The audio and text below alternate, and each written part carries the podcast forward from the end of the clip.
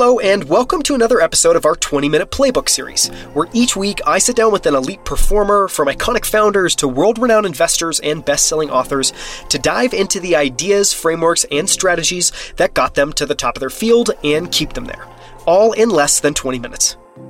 I'm Daniel Scrivner, and on the show today, I'm joined by Mo Islam, co founder of Payload Space, which is building a media empire dedicated to covering the business and policy of space, as in outer space. I discovered Payload and immediately subscribed to their daily newsletter after it was recommended by Delian Asparouhov, co founder of Varda Space Industries, in episode 71. I asked Delian what newsletters and websites he used to stay on top of everything going on in space, and he had only one answer Payload Space. Mo has a fascinating background in finance, having worked at JP Morgan and Deutsche Bank before co founding Payload Space.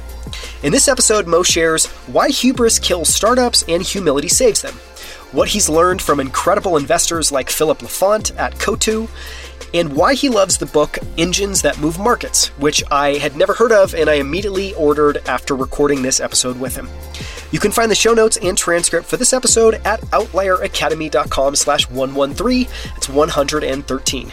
And you can follow Mo Islam on Twitter at It's Mo Islam. With that, let's dive in and hear Mo Islam's 20 minute playbook. Mo Islam, welcome back. Thank you so much for joining me again on 20 Minute Playbook. Thank you, Daniel. Appreciate it. Thanks for having me. So this should be a lot of fun. I, you know, I ask, I'll ask you about ten questions. I will try to do this all within twenty minutes. And you know, the goal of this is to learn a little bit more about you and what makes you tick. Um, and obviously, we just spent quite a bit of time diving into everything space, everything that you're building at Payload Space in, in uh, a longer form interview, which was amazing. Uh, but I'm excited for this. So let's go ahead and get started. The first question that we always ask is just if you can share a recent fascination. What has been intriguing you recently, space related or not? One thing that's been really intriguing me is how do we help the world understand why space is so important? It's like it's it's like one of the things that like really like makes me tick. Um, you know, the gig economy, tracking climate change, credit card purchases, it's all enabled by space.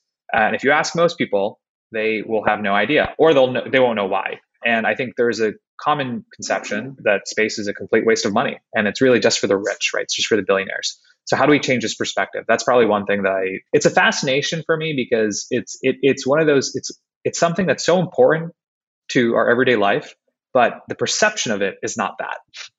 So it's very fat. I, I always wonder, like, how did we get to this point where it drives so much of what we do on an everyday life? But like, people still ask the question, why would we, you know, spend any money on on that industry or in that in that in that realm? So well, totally. Super selfishly, I will say that this is why I love what you're building at Payload Space because I think for most people, all they see is billionaires launching themselves and, and other very wealthy people into space. They're not seeing all the amazing stuff that's happening. And so I think that needs to become more mainstream. Second, when you think about business and leadership, you know, what do you think of as your superpowers? Uh, you have a fascinating background, uh, you know, in finance. You're now, you know building this, uh, you know, space media company. What are your superpowers, and how do you use those daily at Payload? I would maybe say two things that I would well, I would highlight, and hopefully it could be helpful to to others listening to this. And I think the first is when we first started Payload and the news came out, there were actually a lot of folks that hated what we were doing and you know publicly we're saying things about us and who we were and you know our capabilities of pulling this off. And you know we always took the approach and it's a genuine approach of you know we're going to kill people with kindness. For us like there's just no need to engage in that type of dialogue. You know i think just you know you let your you you let your product speak for itself as you build it right? And and you know you just add value that way. So for us you know i think that um, it's very easy in this modern era to like get into these like twitter battles. It like happens all the time and it's really silly and oftentimes it reflects very poorly of those involved. So for us it's just like don't just don't stoop to that level. Like if you're going to publicly hate on someone it's just like hey if you have feedback you know, let us know. But um, and it's okay, by the way, if you want to publicly. I, I, welcome folks giving us feedback publicly. There's no problem with it, but we're not going to ever, you know, engage and be mean to people. Like, you know, that's never going to be something that we do. Um, I think the other thing is, and we did talk about this very briefly on the original episode, is is just this idea of focusing on on, or sorry, not focusing on, but staying focused but embracing sort of the boredom, right? I and and it's something that I really experience and I really want to highlight because I think a lot of aspiring entrepreneurs um, think running a business is exciting and there's always something new. And to an extent, it is. But the other side of the coin is really executing on the playbook. So, you know, once you once you build the playbook, every day you just focus on executing and not deviating. And you can't be distracted by shiny objects, right? Like the new trend and and and just you know help make that distract you from the core business right? Just focus on um, execution and ultimately building a profitable business. Yeah. Operational excellence is not a glamorous thing but if you want to no. if you want to be great at it you just have to you have to have to keep working um, I want to ask about mentors uh, or figures that have shaped your approach to business and leadership. You know, in the last episode, we talked about Musk. I don't know if he is a mentor for you. Uh, when you think about just yourself, who inspires you? You know, who did you maybe learn from, and what marks have they left on you? So I will say, um, you know, I, I, come from the world of investing, right? So I think um, my early sort of um, inspiration in helping understand trends and technologies has been really Philippe Laffont. Um, you know, he's a hedge fund manager, right? And and of, of and he's the founder of Coatue. He's a story technology investor, and he's always had really amazing insights and and insights really into trends and how they develop. And he also turned me on to one of my um, now favorite books, which is called Engines That Move Markets. And it's turned into a bit of a manifesto for me. It's like not very well known, at least as far as I know. I've never ever heard anyone else talk about it. Um, and it's basically it just like it just like goes back to the I think it's like the British Industrial Revolution or like the Canal era. It just talks about every single technology that really helped shape and disrupt society from like really the, like just the 1700s, the 1800s, all the way today. And what you actually just notice is like the society, the society just follows this trend, right? Technology just follows very clear trend, right? And once you understand how those trends develop, take place, both from like a capital flow perspective and also consumer interest, you actually start to realize that, hey, like this happens over and over again. And you just, as an investor, you just need to make sure that you're in sort of the right, you know, right part of that cycle. And depending where you are in that cycle, you know how to like pivot your business or you know how to like focus, reshift your focus. It's a book that I think actually where lessons can be applied to both investors and to founders. So it's a great book, especially if you're building a technology business. And I think it really kind of encompasses like the ethos that Philippe Laffont uses when he's investing and it's no it's it's not a surprise that he's turned into such a you know you know storied investor. Yeah, I love that answer, and I think I've maybe heard that book reference once, but I've never read it. So this is a great nudge to, to, go and read it. And we'll link to this in the show notes as well too for anyone that wants to find it. Do you have a favorite quote or anecdote about being a founder? You know, and this can be serious, it can be hilarious. There's no right or wrong answer. Are there any words or wisdom that make you laugh or that ring in your head? Yeah, I was actually uh, reading about this uh, recently as it relates to a company um, or project, rather, I'd say. But um, hubris kills startups and humility saves them. And it really speaks to something that I try to live by every day, which is no matter what your success level is or may not be, it's really important to always be humble about what you're building and what you're doing because it can change at the drop of a hat, right? It's very, very easy to think that you're on this path of great success and it, you know, creates, you know, you become overconfident. And, you know, quite honestly, sometimes like there are a lot of founders out there who are just straight up assholes, right? And like I never understood that. And I hope I'm never in a position where that's the type of personality I develop, but it's something that's very, that's I'm very, very keenly aware of and um, it drives away good people it creates bad culture and ultimately like there's just history is littered with examples of of, of founders who just just were you know i mean it, it's not a bad thing to be overly confident um, but when it turns into more of like hubris and it turns into like well nothing can stop me i think sometimes you just you, you know you lose track of sort of some of the risks um, and you know you get complacent you know it's easy to get complacent in those situations. So that i would say is probably my favorite in terms of being a founder. It's great it's great. No and it seems like part of that as well too at least my interpretation of it here and you say that is you know hubris is almost like you're getting detached from the reality and something that's very very very true especially if you've you know invested in been a part of enough startups is reality's brutal. And you know it's not always fun to be engaged in it every single day as a startup founder but it's essential that you face it. You can treat it as data. You want to try to make it not emotional but being connected to reality is really really really important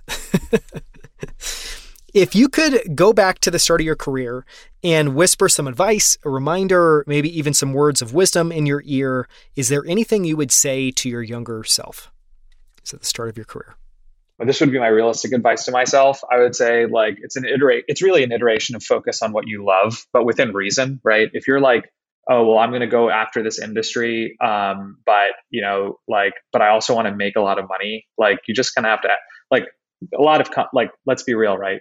I guess more founders are motiv- motivated by this than they care to admit, which is like money, right? That's fine. If you want to build a business because you want to make a lot of money, that's great. That's no, there's no, pro- there's nothing wrong with that, right? Go and do that. But if you're, you know, preaching to the, if you're preaching to the world that like, oh, you know, like do what you love and you'll never have to work a day in your life. Like, yeah, that's true, but to an extent, right? So for me, um, I think like when I look back at my career and I, you know, you know, I wanted to be an aerospace engineer. To be quite honest, um, had I done that and I stayed on course and not been too like, too sort of like um, enamored by the the fact of the thought of coming to New York and being like, you know, going into banking, I think I would have ended up in exactly where I wanted to be, probably sooner, right? So I would say it's an iteration of focus on what you love, right? It's like, yes, but also just kind of ask yourself the question ultimately, like, why are you doing it? Are you doing it for money? Um, or are you doing it really for, you know, for something different, right? So like, that's what I would say. Yeah. It's interesting.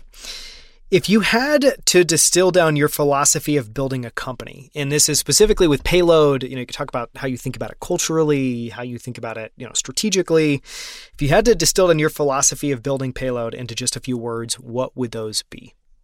I would say that um, you know, build a playbook. It can be boring. It could be it could it could be nothing there could be not much unique about it but just if you can relentlessly execute on it then you can build a really big business. Don't be distracted by the fancy stuff just execute and the money will come. Um, you know our business model is really boring. Our industry is exciting but our business model is really really bo- boring. We're not recreating the wheel um, at least yet. Um, you know we're just trying to be relentless executors. That's great advice is uh, well what's a book article or paper you love that you think more people should read? And i know you've already talked about engines that markets move so you can you know promote that again if there's another one though. Share feel free to no i would just say uh, you know I, I, would say more broadly what focus what i would love if you know more people actually read about in general. I won't maybe point to a specific book but just like read about the apollo era. It's a remarkable story of how as a society we really came together for the pursuit of this amazing feat and we accomplished it. We were politically coordinated. We were or- organized as a society. Like there was a huge um, focus on stem right? The sciences science technology engineering math. And like it was just sort of a beautiful coordinated effort and really a testament to what we can achieve as a society when we're all like you know when we're all looking after the same goal and I just think that just reading about sort of the story of the scientists and the engineers and all the people that um, all sort of the the the people that you know f- worked on this project. I mean, it's a really amazing story. So I would say that's one thing that I wish people read more about or knew more about. We'll try to do. I, I definitely have a couple of books on my bookshelf around so I'll try to do a little bit of research and add that to the show notes as well too. What tiny habit or practice has had the biggest positive impact on your life? To-do list. I've been I, you know the, the, the note I, I, would say like the notes app has been my lifesaver. I've tried so many different things but like um, it, i was getting to a point where i was just missing like i mean there's just so you know when you when you're doing something like this there's so many things you just end up missing right? Emails like just you know like things that you have to do. All of a sudden you're dropping what you're doing because something else is more important. So this uh, phone that i'm holding up here the Notes app. I, it's like probably my most used app. I'm always on it because I'm just adding to it or I'm just taking things off. And it's become almost like a habit of mine, but it's been a lifesaver. It's been a huge lifesaver and it's allowed me like really not to miss some of the more important things that happen. I mean, in the early days, like I, would be mortified knowing, um, you know, the things that I missed, right? Or thinking about the things I missed. So anyway, that that would be my answer to that. You're not the only person that said that. I know even Jack Dorsey basically runs his entire life and his to-do list off notes. It's amazing, you know, it's a it's a super simple general utility, but it's amazing how useful it's been for so many people. Two last questions. The first is what is your favorite way to waste an hour? If you have an hour free, what guilty pleasure do you wish you had more time for?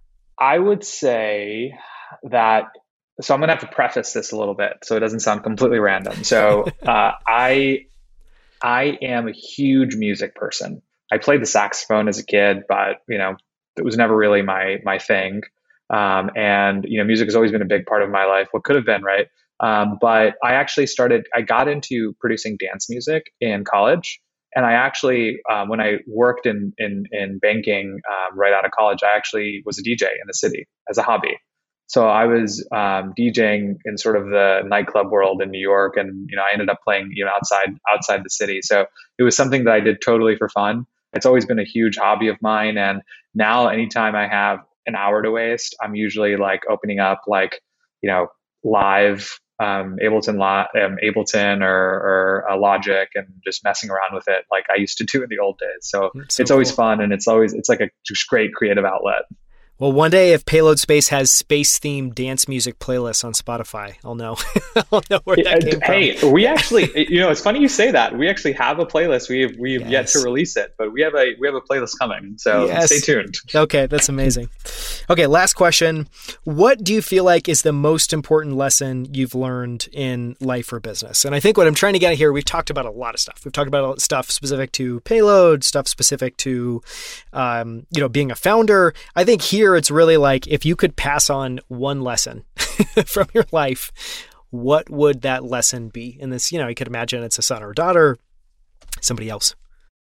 One lesson that I would pass on to, um, I guess the way I would think about it is a lesson that I would pass on to my children. I'm going to allude to a question I asked on a panel recently that provided an answer that I think I that really resonated with me, which was you know do something in life that really matters that helps change other people's lives. Um, not something that's just like an incremental like improvement on like some like ad buying algorithm right? Like try to do something that because there's just there's just not enough people doing things like that right? There, we we have spent so much of our of the last 10 15 years arguably one of the greatest bull markets ever building businesses that you know like as Chris would say, Chris Powers from Hadrian would say, right, that if they went away, would have no impact, no real impact on our everyday life. And I think there's so many problems, so many huge problems that are yet to be solved from you know within space of course but you know in energy in food right that like if we solve them we would just have you know i, I know this sounds very idealistic but there's just not enough people i, I think i think i think um, daniel we talked about this once in the past where there's this very famous famous like survey by some like newspaper company. I think it was like daily mail or something that was just like you know uh, they they surveyed like 2000 kids like what do you want to be when you grow up? And the first answer, the number one most popular answer was like influencer, right? And there's nothing wrong with being an influencer, but when you have a vast majority of the population saying that that's, or the, the, the younger population saying like, oh, like, you know, yeah, influencer, right? I'm not surprised by that at all. That's a real problem. And that's just not good for our society going forward, right? And it's part of the reason why I think it's so important that we continue investing in industries like space and we go to Mars, right? Because one of the biggest things that will come from a Mars mission, which people don't often talk about, is the fact that it's going to inspire people. The number of kids that a Mars mission will inspire, and the STEM graduates and the folks that are going to go into those industries and are going to build and do amazing things, will pay exponentially pay for the cost of actual of the of that mission to Mars. Right. So for me, just you know, do something that like really matters, right, and helps like change people's lives for the better. I love it. It's a perfect note to end on. It feels like in many ways it's just swing bigger or dream bigger. well, this has been so much fun. Um, thank you so much for, for the time and for coming on, Mo. Daniel, thanks so much for having me. It was a pleasure. For everyone listening and watching, you can sign up for Payload Space, uh, where Mo is one of the founders uh, and the CEO. Um, they have an amazing space focused daily newsletter, which I highly recommend at payloadspace.com. You can also follow them on Twitter at Payload Space. And again, i am going to plug your Twitter account just because I really like following you. Uh, you can also follow Mo at It's Mo Islam on Twitter. Thank you so much, Mo. Thank you. You're too kind. Thank you. Thank you so much for listening. You can find the show notes and transcript for this episode at outlieracademy.com slash 113. That's 113. For more from Mo Islam, listen to episode 110, where he joins me on our Outlier Founder series to go deep on Payload Space, which is building a media empire dedicated to covering the business and policy of space, as in outer space. In this episode, we cover why we're at an inflection point when it comes to space and how that was unlocked in the US largely by SpaceX, which has brought down the price to get a unit of mass up to low Earth orbit by more than an order of magnitude. The outsized role the military and defense departments currently play as customers for space companies, ranging from Earth imaging to satellite manufacturing startups. And the space companies that Mo thinks are most underrated. As well as how Payload is building a media empire, starting with what Mo calls the modern homepage, which is their daily newsletter. Plus, how they crafted a compelling voice and editorial style in an old school and relatively stodgy industry, making space cool to read and learn about. You can also find videos of all of our interviews on YouTube at youtube.com slash outlier academy. On our channel, you'll find all of our full length interviews as well as our favorite short clips from every episode, including this one. So make sure to subscribe. We post new videos and clips every single week. And if you haven't already, follow us on Twitter and LinkedIn under the handle Outlier Academy. Thank you so much for listening. We'll see you right here with a brand new episode next Friday.